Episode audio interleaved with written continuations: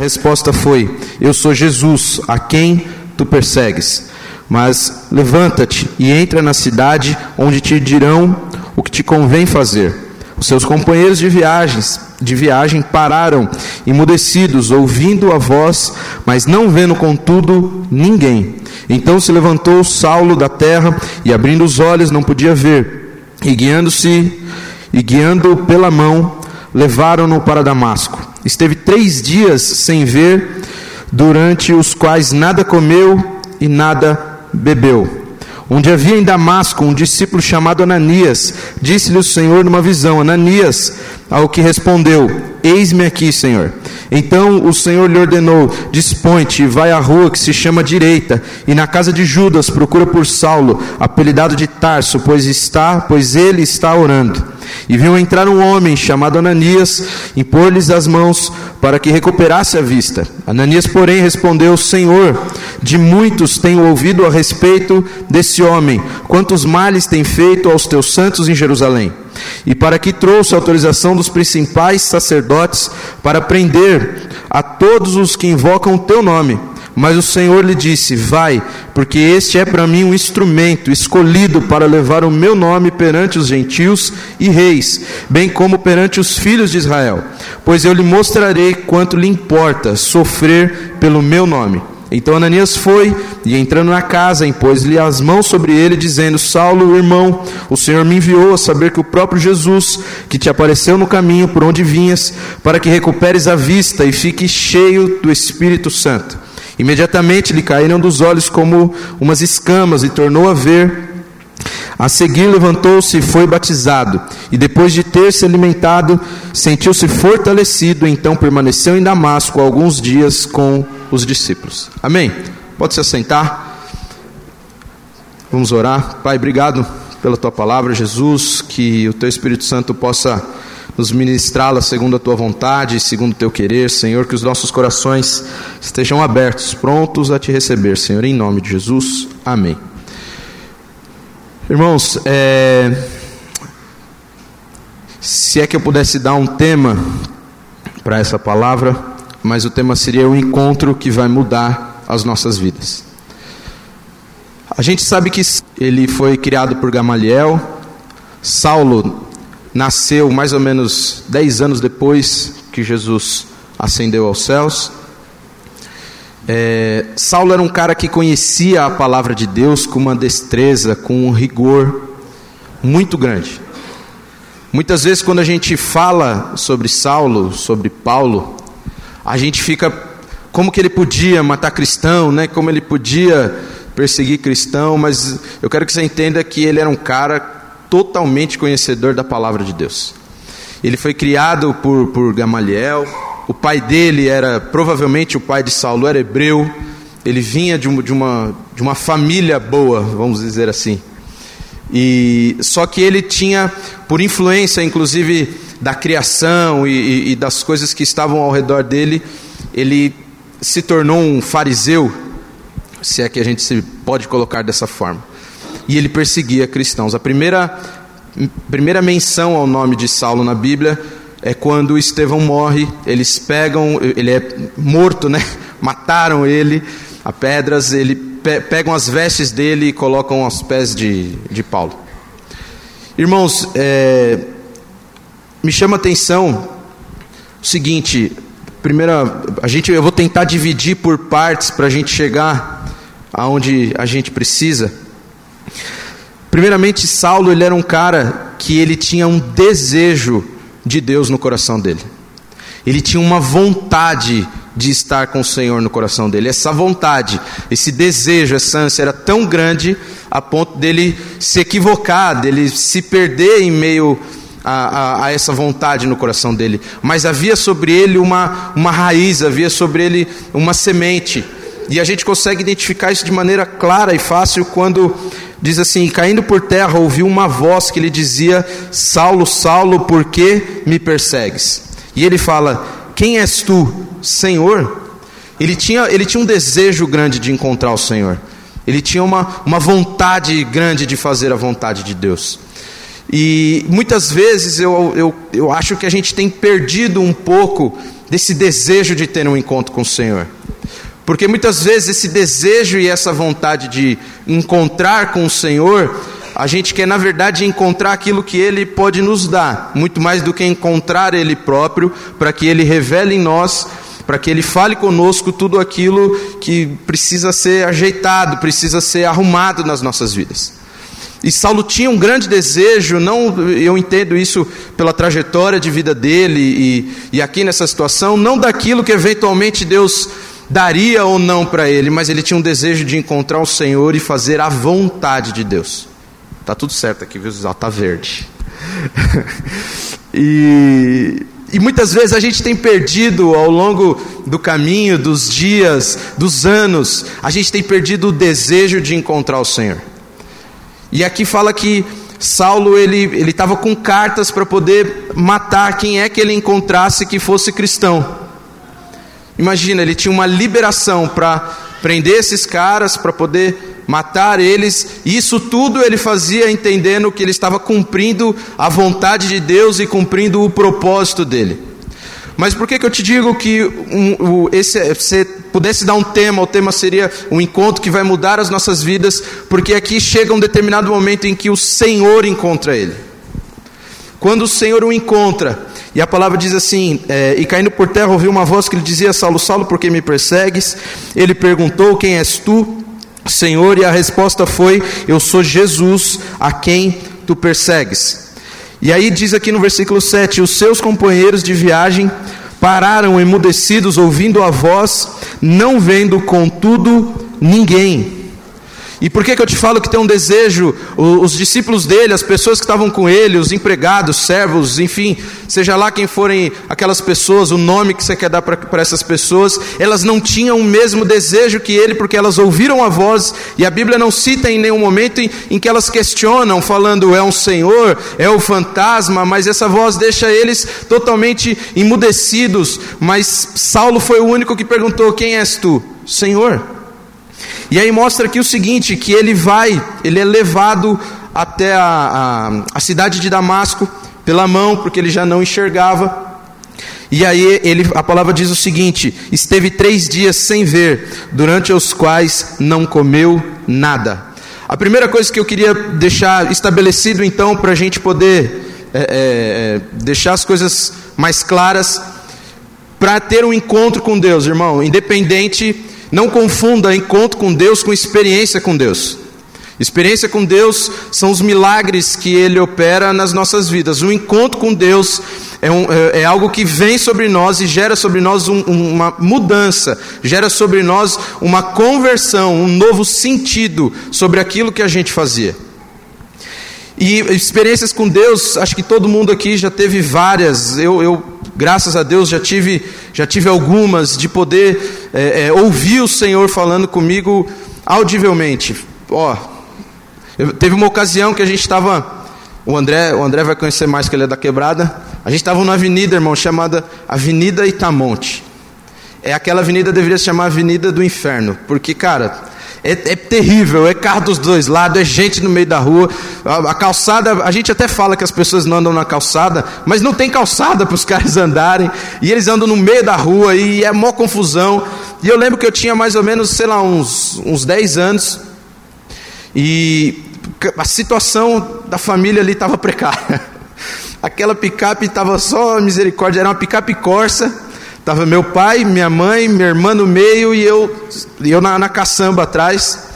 E eu estava vivendo uma época que eu, eu parecia um, um, doido naquela, naquela traseira lá. Eu ficava louvando, ficava orando, e, e um desejo de, de, de, sei lá, manifestar o amor de Deus, de ver Jesus. Eu, eu não lembro direito o desejo, mas era algo que vinha do meu coração em buscar o Senhor. E eu lembro que eu estava sentado, meu pai sempre falava, né?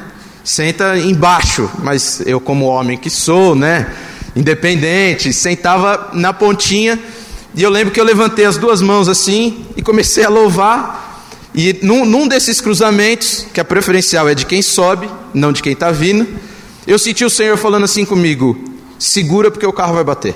Na hora eu, eu sigo, na hora que eu segurei assim no, no Santo Antônio, né? Aquele, aquele ferro que fica em cima ali. Na hora que eu segurei, veio um carro de lateral, pum, bateu na, na, na lateral do carro. Meu pai bateu na lateral do carro dele. Se eu não tivesse segurando, eu certamente seria arremessado dali, vai saber, ia ser pior do que o que está aqui hoje. Pode ser que não seria tão bom o negócio, mas foi, ali foi uma experiência que eu tive com Deus. Foi algo que, que, que marcou a minha vida, mas que não gerou um encontro com Deus. Nós tivemos é, é, N situações de experiência com Deus, mas nenhuma delas tinha sido ainda um encontro com Deus, isso falando da minha vida. E eu queria que você começasse, inclusive, a meditar e, e, e, pensar aí se você já teve um encontro com Deus. A gente vai ter, eu vou tentar te dar uma definição um pouco melhor do que esse encontro ou daquilo que Deus falou comigo para poder te ministrar, e porque ministrou primeiro a minha vida. Mas eu vou ser sincero para você, eu fui ter um encontro com Deus há mais ou menos sete anos atrás. Desde os, eu, minha mãe se converteu, eu tinha mais ou menos quatro anos de idade. Na igreja desde então. Estou com 29 agora. Há mais ou menos sete anos foi quando eu fui ter um encontro genuíno com o Senhor. Aonde algo foi movido sobre o meu coração e minha mente, eu entendi que o meu propósito, o meu projeto, não era aquele que existia algo que eu precisava fazer e não era aquilo que eu estava fazendo. E, e a primeira coisa, para a gente ter um encontro com Deus, precisa haver um grande desejo de encontrar o Senhor. Em segundo lugar, a gente precisa crer porque aqueles homens que estavam em volta ali, que estavam com ele, eles ficam assustados e não creram. E em João 1:12, o, o Ziza vai, vai abrir aí já. João 1:12. A gente vê que o fato de crer gera em nós uma paternidade. Amém, irmão? Diz o seguinte: Mas a todos quantos o receberam, aos que creram no seu nome, deu-lhes o direito, opa, deu-lhes o poder de se tornarem filhos de Deus.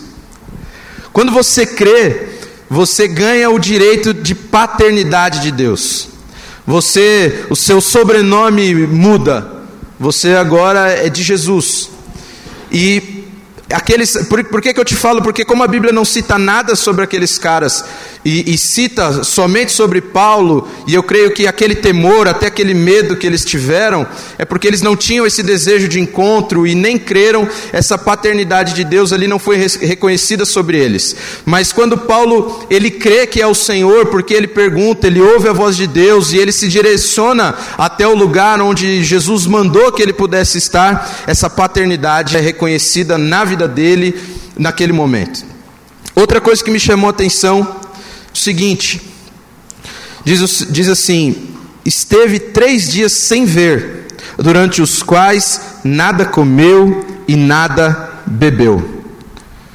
Irmãos, quanto tempo faz que você não faz um jejum ajeitado, né? Um jejum bem feito, não é uma dieta, né? Não é vou deixar de comer doce, deixar de tomar refrigerante, eu não vou orar, eu não vou buscar a face de Deus, eu não vou buscar entender qual é a vontade de Deus. Porque no momento em que Saulo ele está cego e ele fica esses três dias sem comer, eu creio que ele buscava entender uma direção de Deus sobre aquilo que estava acontecendo, o, o que é que viria a partir daquilo. E a gente tem uma mania de que quando as situações elas saem um pouco do nosso controle, ou elas não são da forma com que a gente espera, mesmo entendendo que a gente crê e a gente tem um desejo de ter um encontro com Deus, quando ele começa a mover as coisas para que a gente possa encontrá-lo, a gente começa a ser tomado não só de medo, mas de incredulidade e a gente para de fazer aquilo que nos aproxima de Deus. Porque o jejum ele nada mais é que você matar a sua carne para estar mais próximo de Deus, para ter sensibilidade e ouvir aquilo que a palavra de Deus tem para a sua vida. É, eu, eu até peguei um versículo de Êxodo 34, 28. Moisés, e Moisés esteve ali com o Senhor 40 dias e 40 noites, não comeu pão nem bebeu água, e escreveu nas tábuas as palavras do pacto, os dez mandamentos. Irmão, jejum vai gerar direcionamento de Deus para a tua vida. Amém? Amém, irmão? Quem aqui, se você não precisa né, levantar a mão nem nada, mas se você entende que você precisa de uma direção de Deus sobre algo que você precisa fazer, vai jejuar. Vai jejuar, irmão. Jejum gera direcionamento de Deus para as nossas vidas. E Saulo, ele, nesses três dias, eu creio que esse jejum, ele era literalmente isso. Eu preciso de um direcionamento de Deus. Eu preciso entender o que é que Deus tem e o que é que Deus quer para a minha vida com tudo isso que está acontecendo. Mas ele ainda não tinha, não tinha um encontro com Deus, ele ainda não teve aquilo que fez com que ele pudesse ser totalmente transformado e liberto daquela religiosidade no coração dele. E aí, mais uma vez, algo me chama a atenção, diz o seguinte no versículo 11: então o Senhor lhe ordenou: dispõe-te e vai para a rua chamada direita. Isso o Senhor falando já com Ananias. E vai à rua chamada direita, e na casa de Judas procura por Saulo, apelidado de Tarso, porque ele está orando. Irmãos, tem algumas coisas que a gente precisa voltar a fazer. A gente precisa voltar a crer em quem é o Senhor não naquilo que Ele pode eventualmente nos dar. A gente precisa crer para que essa paternidade de Deus seja colocada sobre nós. A gente precisa jejuar. A gente não dá para sair do lugar, irmão. Em nome de Jesus, não dá para fazer algo não, não, não dá para você começar alguma coisa na sua vida sem antes jejuar, para que Deus te dê uma direção, para que você possa estar sensível sobre aquilo que Deus tem para te falar. O jejum não é um jejum que eu vou fazer algo para trocar algo com Deus, amém, irmão? O jejum é para ter uma direção de Deus sobre aquilo que eu devo fazer, debaixo da vontade dEle, te gera sensibilidade. Fazer jejum sem orar, não dá, porque a oração, ela gera relacionamento. Em, em 1 Tessalonicenses 5,17, é um versículo acho que todo mundo conhece ou deveria conhecer, ou reproduz isso para as pessoas. Ele diz o seguinte: orai sem cessar. E é uma coisa que eu acho, vou falando por minha vida. Aí, fiquei até meio. Não faz esses negócios que eu fico perdido aqui. Orai sem cessar. 1 Tessalonicenses 5,17. Irmão, o quanto você tem orado, o quanto você tem jejuado, o quanto você está crendo naquilo que Deus tem para fazer e aquilo que Deus está fazendo.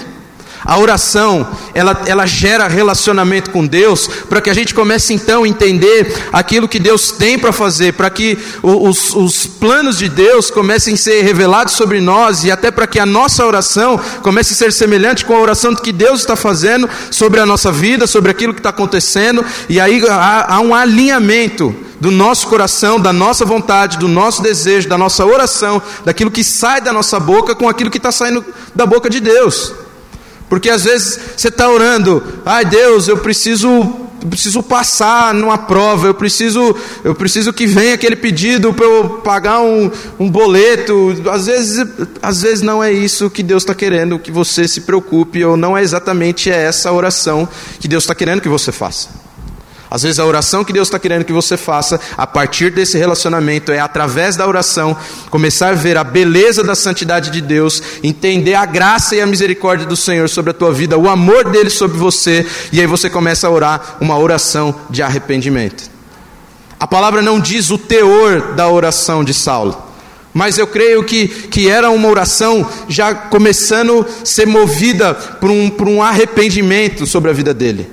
Tinha, porque ele parou de enxergar que era aquilo que dava um norte para ele. Ele precisou fazer o que? Não, agora eu preciso não mais olhar com os meus olhos, eu preciso agora é, é, orar, jejuar e buscar em Deus a direção, buscar através do relacionamento com Deus aquilo que eu devo fazer. E com os olhos fechados ele começa a orar, e eu creio que o Espírito Santo já vinha ministrando a vida dele, o coração dele. Cara, tem algo que não condiz com tudo aquilo que você já ouviu falar de Jesus tem algo que não condiz com toda com aquilo que é Jesus. Nós sabemos que os judeus eles não acreditavam na figura de Jesus, na pessoa de Jesus, mas Paulo, Saulo, ele cria em Deus, ele, ele cria no Senhor, e nós como entendemos e cremos a trindade de Deus sobre as nossas vidas, quando você crê em um, obviamente você está crendo no conjunto dos três, E ele tinha esse desejo, ele tinha essa vontade. E a palavra diz aqui, porque ele está orando. E diz o seguinte no versículo que eu fico, até não ia entrar no assunto, mas eu, eu queria levar vocês a, a pensar. Imagina se você fosse o Ananias daquele dia, daquela época e daquela hora. É tipo assim: olha, tem um lugar difícil para você ir, tem uma pessoa que está matando gente quando pregam sobre Jesus, mas olha, vai lá, porque tem um escolhido meu, tem um filho meu que precisa ser alcançado. Irmãos, é, vou, vou, vou, fugir um pouquinho, entrar um pouquinho aqui nisso. A gente precisa ser o Ananias dessa geração.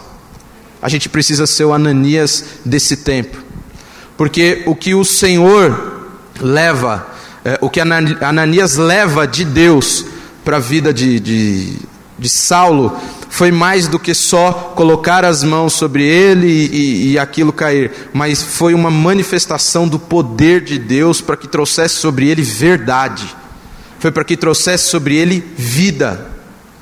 Saulo não era um cara ainda, se é que a gente pode se dizer assim, comparado com o que a palavra diz que deveríamos ser, Saulo não era um cara encontrado em Deus. E era o um momento onde Ananias ali indo orar por ele, uh, a vida através da vida de Ananias, pelo poder do Espírito Santo, amém, irmãos? Tá tudo, não vou, não vou detalhar muito aí, vocês entenderam bem. Leva vida e vida em abundância sobre a vida de Saulo. Quando nós temos, quando Jesus nos encontra, é, é essa figura do Espírito Santo se move sobre nós. Uma vida em abundância é proposta, proposta sobre a minha e sobre a tua vida. Se você não tem vivido uma vida em abundância, plenitude em Deus. Plenitude, irmão, não é estar tudo bem. Amém? Não é o seu estar tudo bem. Eu tenho só 999 milhões de reais na conta, eu, eu tenho só quatro filhos, que era exatamente aquilo que eu coloquei, e, e meus negócios vão bem, e ninguém fica doente em casa, e está tudo funcionando. É, é, plenitude, é apesar de tudo não correr segundo aquilo que eu acho que deveria correr, eu estou em paz, crendo no Senhor, porque Ele está no controle de todas as coisas. Amém? E, e aqui, algo Algo, aí agora começa um pouquinho do que eu quero conversar com vocês e diz o seguinte, no versículo 17: Então Ananias foi e entrando na casa, impôs sobre ele as mãos, dizendo: Saulo, irmão, o Senhor me enviou a saber o próprio Jesus que te apareceu no caminho por onde vinhas, para que recupere a vista e fiques cheio do Espírito Santo. Um, quando Jesus nos encontra, quando nós. Porque é o seguinte: você pode ser encontrado por Deus e você pode se permitir ser encontrado por Deus. Não que sobre ele ele não tivesse te visto, não que sobre ele não tivesse discernimento sobre a tua vida, não que ele não tivesse um propósito bem estabelecido e bem definido sobre você, mas existe um tempo onde a gente endurece o nosso coração a fim de não ser encontrado por Deus. Amém? Então, quando você é encontrado por Deus, Além dessa vida abundante proposta sobre você, algo é derramado sobre a tua vida. Você se torna cheio do Espírito Santo de Deus. E quando você se torna cheio do Espírito Santo de Deus, irmão, as coisas começam a se mover em você, na tua mente, no teu coração, de uma forma diferente. As coisas começam não só encontrar um sentido, mas tudo, tudo entra no prumo, tudo entra no eixo, e você começa a enxergar que agora existe um caminho proposto sobre a tua vida. E diz aqui ainda, no versículo 18: imediatamente lhe caíram dos olhos como que escamas, e tornou a ver, a se, e tornou a ver. A seguir levantou-se e foi batizado. Irmãos, a gente precisa ter um desejo de encontrar Deus, amém? Amém? Todo mundo ficou me zoando depois com esses amém. Então, quando eu falar um amém, você já manda um amém uma vez, senão a gente fica nessa luta aqui. A gente precisa ter um desejo grande de encontrar o Senhor. A gente precisa crer, a gente precisa jejuar, a gente precisa orar. Nesse encontro com o Senhor, a gente vai ser cheio do Espírito Santo e então nós vamos ser batizados. Um novo homem, uma nova pessoa começa não a surgir, mas ela aparece em nós e essa figura, ela é o espelho do Espírito Santo de Deus, essa figura é o espelho da imagem de Cristo sendo revelada através da sua vida. Amém? Nós precisamos ser batizados novamente. Porque eu, eu te falo por mim, eu fui com oito anos, tinha um batismo na igreja, e, e eu, já, eu já tinha um desejo pelo Senhor, eu já buscava o Senhor, mesmo de pequeno, com, com sete anos, mais ou menos, com seis, sete anos, eu já tinha sido batizado com o Espírito Santo. Com oito anos, a gente estava ali ao redor da piscina. Eu, eu olhei aquilo e eu falei: eu preciso ser batizado. E eu até entendo que a gente, né, a ideia é batizar a partir dos doze, mas até hoje eu tenho total entendimento daquilo que eu fiz naquele dia. E eu chorando, e, e eu, já, eu já não sou um cara difícil de chorar. Qualquer coisa, dependendo do que rolar, eu já saio chorando, não tem problema nenhum. E eu chorando, eu lembro que o pastor olhou para mim e falou assim: Você quer se batizar? Eu já quase eu que me entrei mergulhando de cabeça ali. E foi em agosto de 1998. Minha mãe achou até o certificado esses dias, me mandou, me mandou uma foto. Depois eu preciso até mandar fazer um, sei lá, um quadrinho ali para eu não esquecer. Aquele dia está gravado em mim, mas para eu não esquecer a data, né? Quando foi. E, e eu, eu entendo aquilo que eu fiz, mas eu entendo que um, um batismo de mudança só foi gerado em mim a partir desses sete anos atrás que eu te falei. Que foi quando eu já havia sido encontrado por Deus, mas foi quando eu comecei a ter um encontro com Deus. Foi quando eu comecei a ter um encontro com o Espírito Santo e ele começou a mover o meu coração, ele começou a mover a minha mente, a minha vida, os meus desejos, os meus propósitos para aquilo que era a vontade de Deus. Irmão, em nome de Jesus, tenha um encontro com Deus. Se permita ser encontrado no Senhor. Esses dias eu tenho, eu tenho orado uns 20 dias, um mês mais ou menos, falando: Espírito Santo, eu só quero que você me encontre para que eu possa me encontrar em você.